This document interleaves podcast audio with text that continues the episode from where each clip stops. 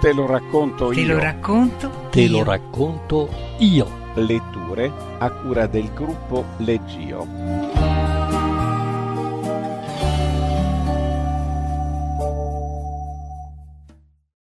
Campo di battaglia di Stephen King. Stephen King, scrittore statunitense, è uno dei più celebri autori di letteratura fantastica, in particolare horror, dell'ultimo quarto del XX secolo. Scrittore prolifico, ha pubblicato oltre 70 opere, tra romanzi e antologie di racconti, entrate regolarmente nella classifica dei best seller, vendendo complessivamente più di 500 milioni di copie.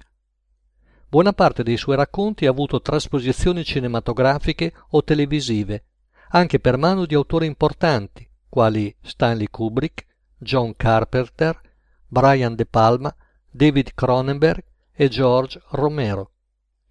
Pochi autori letterari, a parte William Shakespeare, Agatha Christie e Arthur Conan Doyle, hanno ottenuto un numero paragonabile di adattamenti. A lungo sottostimato dalla critica letteraria, a partire dagli anni 90 è iniziata una progressiva rivalutazione nei suoi confronti, grazie anche al suo enorme successo popolare. Legge Giovanni Rosa. Signor Renshaw? La voce del portiere lo colse a metà strada verso l'ascensore e Renshaw si girò con impazienza, spostando la valigetta di tela da una mano all'altra. La busta dentro la tasca del suo soprabito, zeppa di banconote da cinquanta e da venti, scricchiolava ad ogni movimento. Il lavoro era andato bene e la paga era stata eccellente, perfino una volta detratto il 15% che l'organizzazione tratteneva per sé.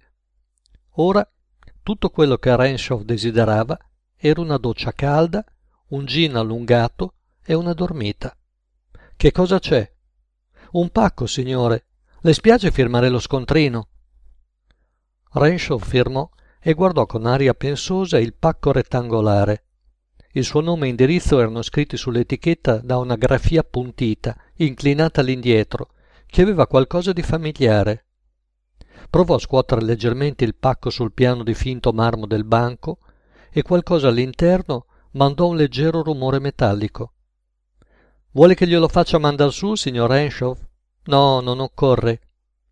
Il pacco misurava circa mezzo metro di lato ed era abbastanza maneggevole. Renshaw lo posò sul tappeto che copriva il pavimento dell'ascensore e inserì la chiave nella fessura corrispondente all'attico al di sopra della regolare fila di bottoni. La cabina salì dolcemente e silenziosamente. Lui chiuse gli occhi e lasciò che le fasi dell'incarico si ripetessero sullo schermo buio della sua mente. Prima, come sempre, una telefonata da parte di Carl Bates. Sei disponibile, Johnny? Era disponibile due volte all'anno, tariffa minima 10.000 dollari. Era molto bravo, molto coscienzioso, ma la cosa che i suoi clienti pagavano soprattutto era il suo talento infallibile da animale da preda. John Renshaw era un falco umano, costruito a suo tempo dalla genetica e dall'ambiente per fare superbamente due cose, uccidere e sopravvivere. Dopo la telefonata di Bates, nella cassetta delle lettere di Renshaw era apparsa una busta marroncina. Conteneva un nome, un indirizzo, una fotografia. Il tutto da includere nella memoria. Poi, busta e contenuto, ridotti in cenere, giù nella spazzatura. Stavolta la faccia era stata quella di un olivastro uomo d'affari di Miami, di nome Hans Morris, fondatore e titolare della Morris Giocattoli. Qualcuno che desiderava togliere Morris di mezzo si era rivolto all'organizzazione. L'organizzazione, nella persona di Calvin Bates, aveva parlato con John Renshaw, là, non fiori ma opere di bene. Le portine si aprirono. Lui prese il pacco e uscì dall'ascensore. Aprì con la chiave la porta del suo appartamento ed entrò in casa. A quell'ora, poco più delle tre pomeridiane, il soggiorno spazioso era inondato dal sole d'aprile. Si soffermò un istante a goderselo, poi posò il pacco sul tavolino accanto alla porta d'entrata, ci lasciò cadere sopra la busta, infine allentandosi la cravatta andò verso la terrazza. Aprì spingendola da un lato la vetrata scorrevole ed uscì all'esterno. Faceva freddo e il vento tagliente penetrava attraverso il soprabito leggero. Ma lui rimase ugualmente là fuori contemplando la città come un generale potrebbe prendere visione di un territorio conquistato. Nelle strade il traffico faceva pensare a processioni di scarafaggi. In distanza quasi sepolto nel riverbero del pomeriggio dorato il bay bridge luccicava come il miraggio di un folle. Verso est tutt'altro che nascoste dalle alture del centro cittadino i casamenti sudici affollati con le loro foreste in acciaio inossidabile di antenne televisive. Lassù si stava meglio molto meglio che in quei bassi fondi. Rientrò in casa chiuse la vetrata scorrevole poi andò in bagno per godersi una lunga doccia ben calda. Quando tre quarti d'ora più tardi sedette con il bicchiere in mano a contemplare il suo pacco le ombre avevano conquistato una buona metà della moquette color prugna e la parte migliore del pomeriggio era ormai passata.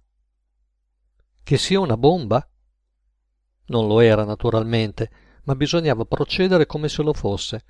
Era quello il modo sicuro di rimanere vivi e vegeti mentre tanti altri erano finiti nel grande ufficio di disoccupazione lassù in cielo. Se era una bomba non era a orologeria. Il pacco era quanto mai silenzioso si presentava innocuo ed enigmatico d'altronde oggigiorno era assai più probabile una bomba al plastico il plastico era assai meno capriccioso dei congegni fabbricati da Westclock e Big Ben. Renshaw guardò il timbro postale. Miami, 15 aprile, cinque giorni fa. Allora la bomba non era a tempo, altrimenti sarebbe scoppiata dentro la cassaforte del Residence. Miami, già. E quella grafia aguzza, pendente all'indietro, c'era una fotografia in cornice sulla scrivania dell'olivastro uomo d'affari ed era la foto di un'ancor più olivastra vecchia befana che indossava un babusca. La dedica scritta in calce un po' di traverso diceva con affetto dalla tua sforna idee più geniale, mamma. Che specie di idee ha sfornato stavolta mamma? Uno sterminatore portatile?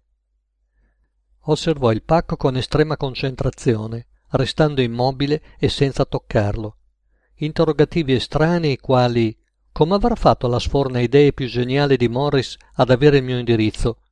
Non gli si presentavano neppure. Tutte cose per dopo, cose che riguardavano Carl Bates, secondarie al momento. Con una mossa improvvisa, quasi distratta, tolse dal portafoglio un calendarietto di celluloide e lo inserì abilmente sotto la funicella che si incrociava attorno al pacco. Lo fece scivolare sotto il nastro adesivo che fermava ai due lati i lembi dell'involucro di carta bruna. L'adesivo si staccò, il lembo si rilassò contro la funicella. Momento di pausa per osservare, poi avvicinarsi e annusare. Carta da pacco, etichetta, cordicella, niente di più. Renshaw si portò dall'altra parte della scatola, sedette sui talloni, ripeté il procedimento dal lato opposto.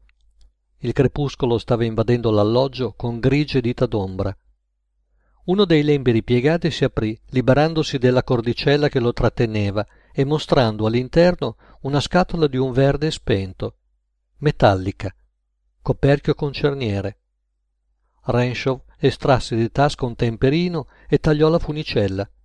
Questa cadde e Renzo, con precauzione e usando leggermente la punta del temperino, finì di svolgere l'involucro, mettendo a nudo la scatola.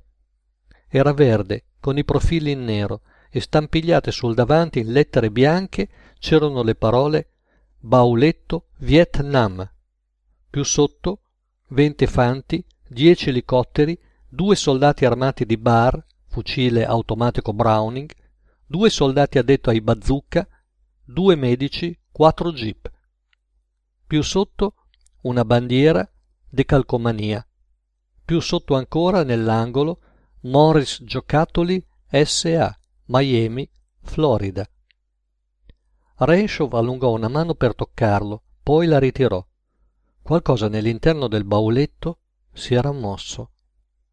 si rialzò senza fretta e indietreggiò attraverso la stanza, verso la cucina e l'anticamera. Accese la luce.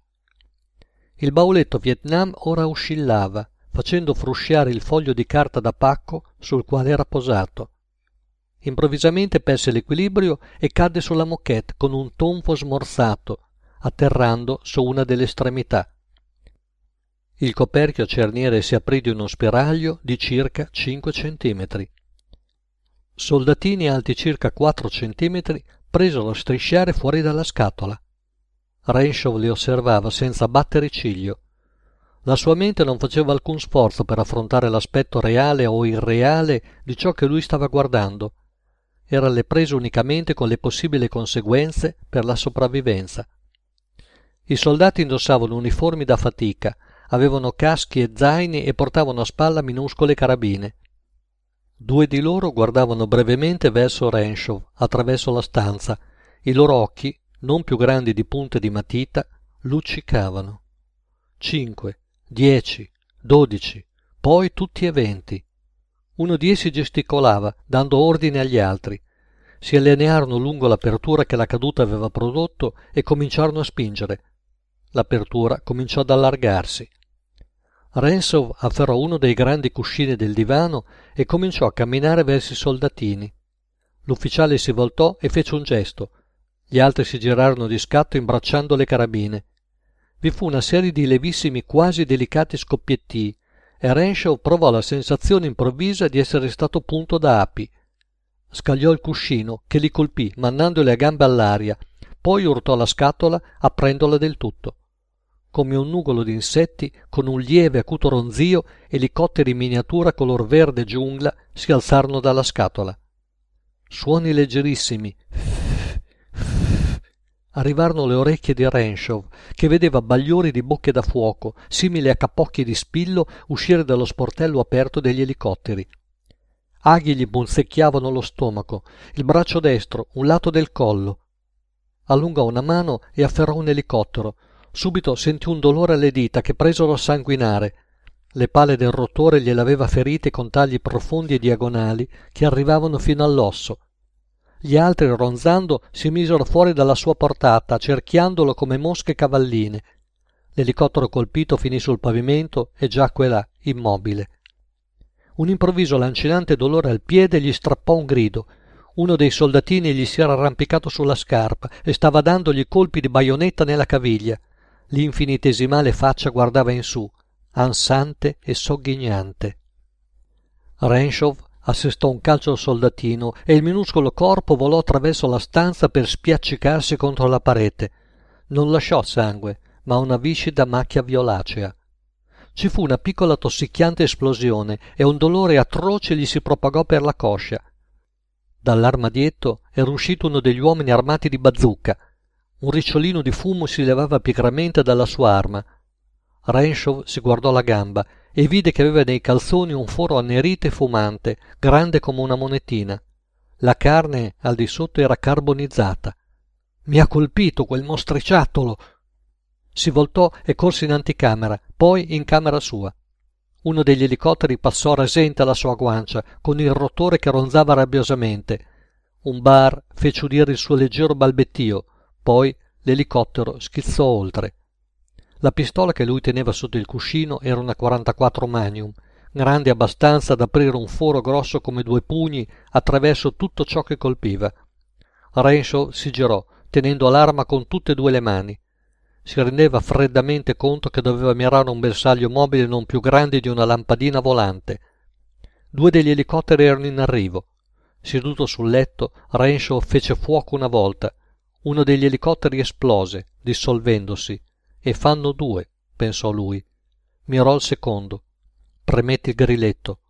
L'ho mancato. Balla troppo, maledizione. L'elicottero piombò verso di lui in un arco inaspettato e mortale i rotori di prua e di poppa roteavano con velocità accecante. Renshaw fece in tempo a scorgere uno degli uomini armati di mitra appostato verso la portiera aperta, da dove lasciava partire raffiche brevi e micidiali. Poi si gettò a terra e rotolò su se stesso. Gli occhi! Quel bastardo mirava agli occhi! Si rialzò con la schiena contro la parete in fondo. l'arma tenuta all'altezza del petto, ma l'elicottero stava ritirandosi. Parve restare librato per un attimo, poi abbassarsi come riconoscimento della superiore potenza di fuoco di Rensov. Infine si allontanò e scomparve in direzione del soggiorno. Rensov si rialzò, trasalendo nell'appoggiare il peso sulla gamba ferita, che sanguinava abbondantemente. Credo bene che sanguini, pensò atrocemente. Non capita a tutti di venire colpito all'improvviso da un proiettile di bazooka e di vivere per poterlo raccontare.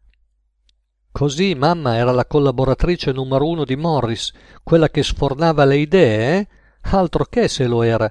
Questo è altro.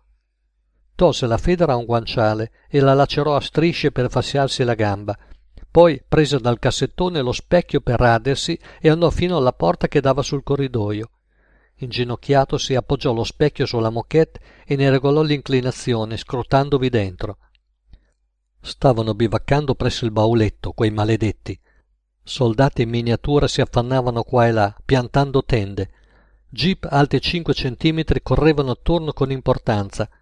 Un medico si prodigava attorno al soldato che Renshaw aveva colpito con un calcio. Gli otto elicotteri superstiti stavano librati sopra in uno sciame protettivo, all'altezza del tavolino da tè. Improvvisamente si accorsero dello specchio e tre dei soldati di fanteria, ginocchio a terra, aprirono il fuoco.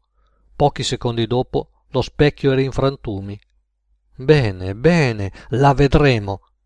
Renshaw tornò al cassettone e prese la pesante scatola di mogano che Linda gli aveva regalato per Natale. Provò a sollevarla, assentì tra sé. Poi tornò sulla porta e attraversò d'un balzo il corridoio. Si raccolse su se stesso poi scagliò la sua arma con l'impeto di un lanciatore sul campo di baseball. La scatola descrisse un velocissimo autentico vettore e investì i soldatini in pieno. Una delle jeep rotolò due volte su se stessa. Renshaw si portò proprio sulla soglia del soggiorno, adocchiò uno dei soldati finiti a terra, gli sparò. Diversi degli altri si erano riavuti. Alcuni erano già in posizione di tiro e facevano fuoco. Altri si erano portati al riparo altri ancora si erano ritirati dentro il bauletto. Punture d'api cominciarono a sforacchiare il petto e le gambe, ma nessuna arrivava più in su della sua cassa toracica. Forse la portata era troppo grande. Non aveva importanza, lui non aveva intenzione di lasciarsi mettere in fuga. Mancò il prossimo colpo, erano così maledettamente piccoli, ma il successivo servì a eliminare un altro soldato. Gli elicotteri ronzavano ferocemente verso di lui. Ora i minuscoli proiettili cominciavano a piovere sulla sua faccia, al di sopra e al di sotto degli occhi. Abbatté l'elicottero di testa, poi un secondo apparecchio. Striature di dolore inargentavano il suo campo visivo. I rimanenti sei si divisero in due ali, ritirandosi. La sua faccia era bagnata di sangue ed egli se l'asciugò con l'avambraccio. Era pronto a riaprire il fuoco quando qualcosa lo indusse a fermarsi. I soldati che si erano ritirati all'interno del bauletto stavano spingendo fuori qualcosa. Qualcosa che sembrava. Vi fu un accecante sfrigolio di fuoco giallo e un improvviso zampillo di legno e di intonaco scaturì dalla parete alla sinistra di Renshaw. Un lanciarazzi! Tentò di colpirlo, lo mancò, girò sui tacchi e corse verso il bagno, all'altra estremità del corridoio. Sbatté la porta e si chiuse dentro a chiave. Dallo specchio del bagno un indiano stava fissandolo con occhi inebetiti e atterriti. Un indiano reso folle dalla battaglia, con sottili rivoli di tintura rossa sgorganti dai fori non più grandi di granellini di pepe. Un lacero lembo di pelle gli penzolava da una guancia. Un proiettile gli aveva aperto un solco nel collo. Sto perdendo! Si passò tra i capelli la mano tremante. La porta d'entrata era tagliata fuori così pure il telefono e l'estensione telefonica in cucina. Gli altri disponevano di un lanciarazzi maledizione e un tiro diretto gli avrebbe fatto saltar via la testa. All'inferno, non era nemmeno elencato nella scatola. Stava per tirare un lungo respiro, ma lo rimandò fuori in una specie di grugnito, perché nella porta si era improvvisamente aperto un foro grosso come un pugno, mentre frammenti di legno carbonizzato volavano dappertutto. Minuscole fiamme arsero brevemente attorno agli orli frastagliati dal foro, ed egli vide il lampo brillante di un altro razzo che veniva lanciato dal nemico. Altro legno esplose verso l'interno, spargendo schegge ardenti sul tappetino del bagno. Renshaw le spense calpestandole e intanto due degli elicotteri penetravano ronzando attraverso il foro.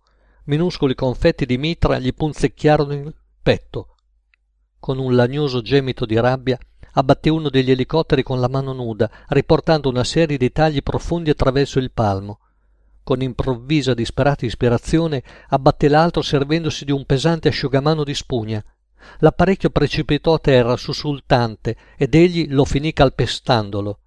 Il respiro gli usciva rauco e affannoso, il sangue gli colava in un occhio, caldo e appiccicoso, ed egli se lo asciugò con il dorso della mano. Là, maledetti, là, questo vi darà da pensare, spero. In effetti parve dar loro da pensare perché per un buon quarto d'ora non accadde niente. Renshaw sedeva sull'orlo della vasca, sforzandosi febbrilmente di riflettere. Doveva esserci un modo di uscire da quel vicolo cieco, doveva esserci, se soltanto fosse stato possibile aggirarli. D'un tratto si voltò e guardò il finestrino sopra la vasca. C'era un modo, sì, c'era. I suoi occhi si posarono sul contenitore di benzina per l'accendino che stava sopra l'armadietto dei medicinali. Stava per prenderlo quando udì un lieve fruscio. Subito si girò puntando la manium, ma era soltanto un pezzetto di carta spinto sotto la fessura dell'uscio. Renshaw osservò tra sé trucemente che nemmeno uno di loro poteva passare attraverso la fessura, tanto era sottile. Sul pezzetto di carta era scritta in piccolo una sola parola. Arrenditi. Renshaw sorrise, torvo, e prese il contenitore infilandoselo nel taschino della camicia. Accanto c'era un mozzicone di matita se ne servì per vergare rapidamente una parola sul foglio, che fece poi passare nuovamente sotto la porta. La parola era balle. Seguì un inaspettato accecante fuoco di fila di razzi e Renshaw indietreggiò. Penetravano attraverso il foro aperto nell'uscio e descrivendo un arco andavano a esplodere contro le piastrelle azzurrine al di sopra del portasciugamani, trasformando l'elegante parete in un butterato paesaggio lunare. Renshaw si proteggeva gli occhi con una mano perché l'intonaco volava attorno in una pioggia rovente di shrapnel. Fori ardenti gli laceravano la camicia e la sua schiena era tutta bucherellata. Quando lo sbarramento cessò, Renshaw si mosse. Si arrampicò sopra la vasca e aprì il finestrino. Stelle gelide lo fissarono dal cielo buio. Era un finestrino stretto e al di là c'era uno stretto davanzale, ma non c'era tempo di pensare a questo si diede la spinta issandosi e l'aria fredda lo schiaffeggiò sulla faccia lacerata e sul collo come una mano aperta. Stava sporto in avanti tenendosi appoggiato sulle mani e fissava giù quaranta piani più giù. Da quell'altezza la strada appariva non più larga di una rotaia di un trenino. Le vivide luci ammiccanti della città luccicavano pazzamente sotto di lui come gioielli sparpagliati con l'ingannevole disinvoltura di un addestrato ginnasta, Renshaw sollevò le ginocchia fino a puntarle sull'orlo inferiore del finestrino. Se uno di quegli elicotteri poco più grandi di una vespa fosse entrato ora attraverso quel foro nell'uscio, sarebbe bastata una mini raffica a far precipitare Renshaw nel vuoto, urlando per tutti i quaranta piani. Questo non accadde. Renshaw si torse spinse una gamba in fuori, poi allungò in fuori una mano e a tentoni trovò il cornicione in alto e vi si aggrappò.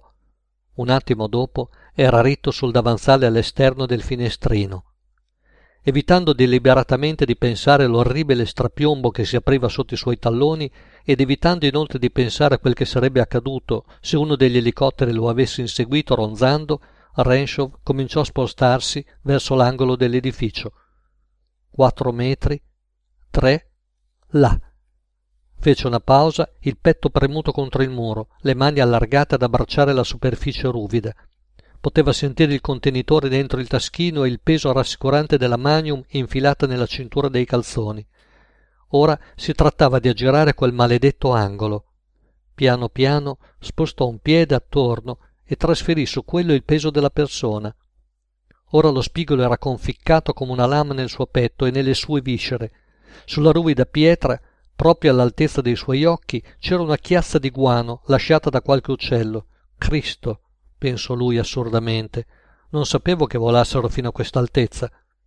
Il piede sinistro gli scivolò. Per un intervallo di incubo senza tempo, barcollò al di sopra dell'orlo, agitando disparatamente il braccio destro per ritrovare l'equilibrio. Ma ecco che stava abbracciando i due lati dell'edificio in una stretta damante, la faccia premuta contro lo spigolo, il respiro che entrava e usciva dai polmoni con molta fatica.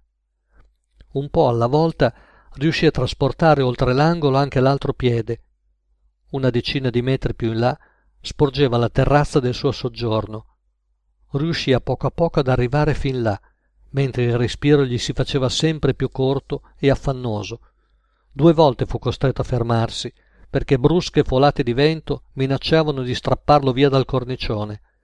Finalmente era arrivato, poteva aggrapparsi alla ringhiera di ferro. La scavalcò senza fare rumore. Aveva lasciato le tende un po' aperte all'interno della vetrata scorrevole e ora poteva scrutar dentro con precauzione erano proprio come lui li voleva, girati di spalle.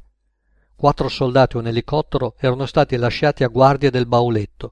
Gli altri dovevano essere appostati fuori dalla porta del bagno con i lanciarazzi. Bene, ora irruzione attraverso la vetrata di sorpresa, spazzar via quelli attorno al bauletto, poi uscire velocemente di casa.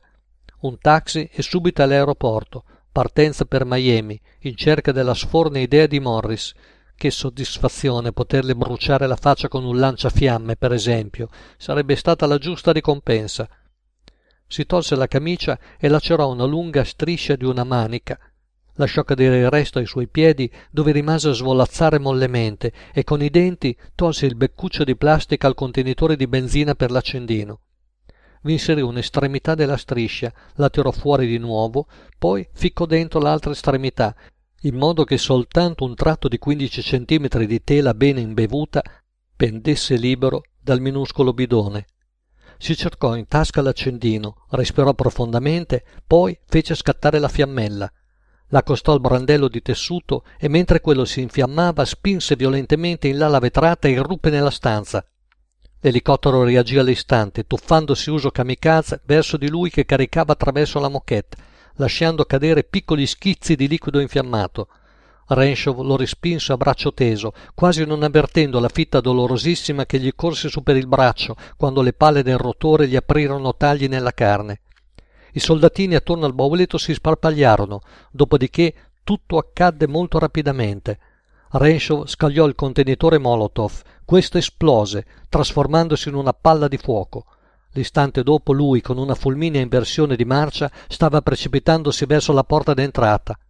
Non seppe mai che cosa l'avesse colpito. Fu come il tonfo che avrebbe prodotto una cassaforte lasciata cadere da una rispettabile altezza, solo che quel tonfo si propagò all'intero grattacielo, facendone vibrare come un diapason la struttura metallica. La porta dell'attico volò via dai cardini e andò a frantumarsi contro la parete opposta.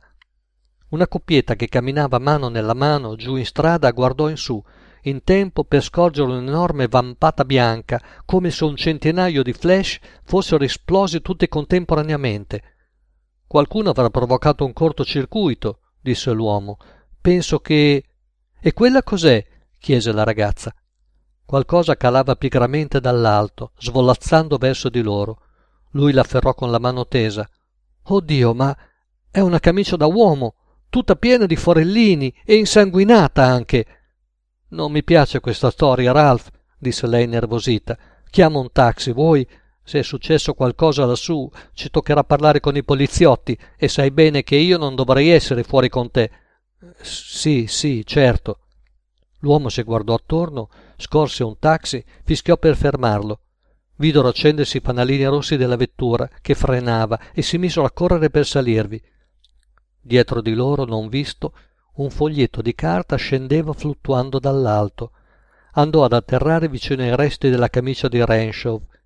Il testo, in grafia appuntita e inclinato all'indietro, diceva Ehi, bambini! Questo bauletto Vietnam contiene un'offerta speciale, soltanto per pochi giorni. Un lanciarazzi, 20 missili Twister terra-aria, un'arma termonucleare modello in scala.